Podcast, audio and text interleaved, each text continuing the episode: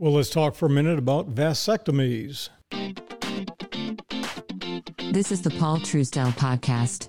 Due to our extensive holdings, that of our clients and your host, you should assume that we have a position in all companies discussed and that a conflict of interest exists. The information presented is provided for informational purposes. And now, Paul Truesdell.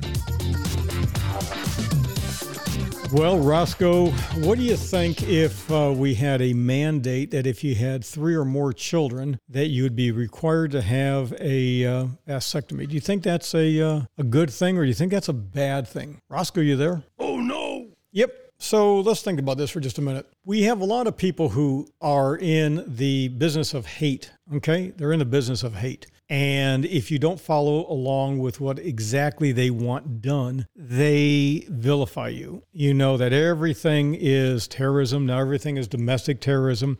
If you do not do certain medical procedures, you're a domestic terrorist, you're a um, sexual predator in some way, shape, or form. If you, you know, want to have a voice in the raising of children and you're not actually the birthing, um, what's the proper name now? We don't have mothers and fathers, we have birthing um, biped. Maybe that's what it is. We're, we're BPs, birthing bipeds. So, birthing bipeds can uh, terminate a life. Some people would like it up to age one. It's not really a life until you have age one. That's a legitimate thing, by the way. There are some who believe in um, a very broad perspective when it comes to uh, when life begins, and others who believe that conception is life. So you have that, that big thing.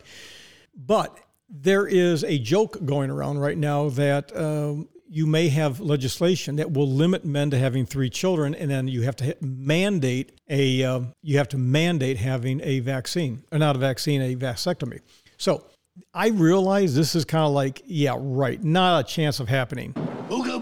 But I want you to think about did you ever think that we would be in the situation that we currently are? And I didn't. I mean, I never thought we would be in the situation we have currently in the United States. I mean, I realize that morals, mores, and ethics and, and just society changes. I never thought we'd get to this point. I really didn't. Shame, shame, shame. And it's not shameful. It's just is what it is, what it is. And this has happened on many occasions.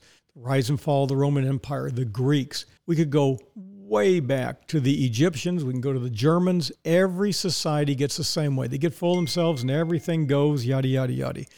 So, what I think we've got going on here is this is just like I always say, it's a repetition of what has gone on many, many times. It's like the polka, you know, it just never seems to end.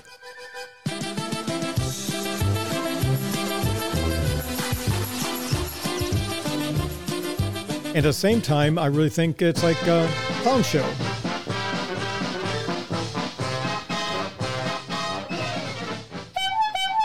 So, what I would like you to think about is to get up. Get up and think about this. Talk with family, friends, neighbors, and relatives.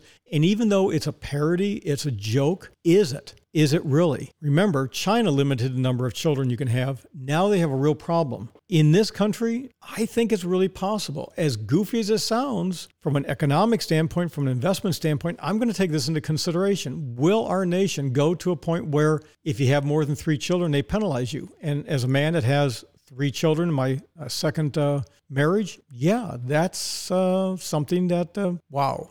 I just, I can see this coming down line. I really can.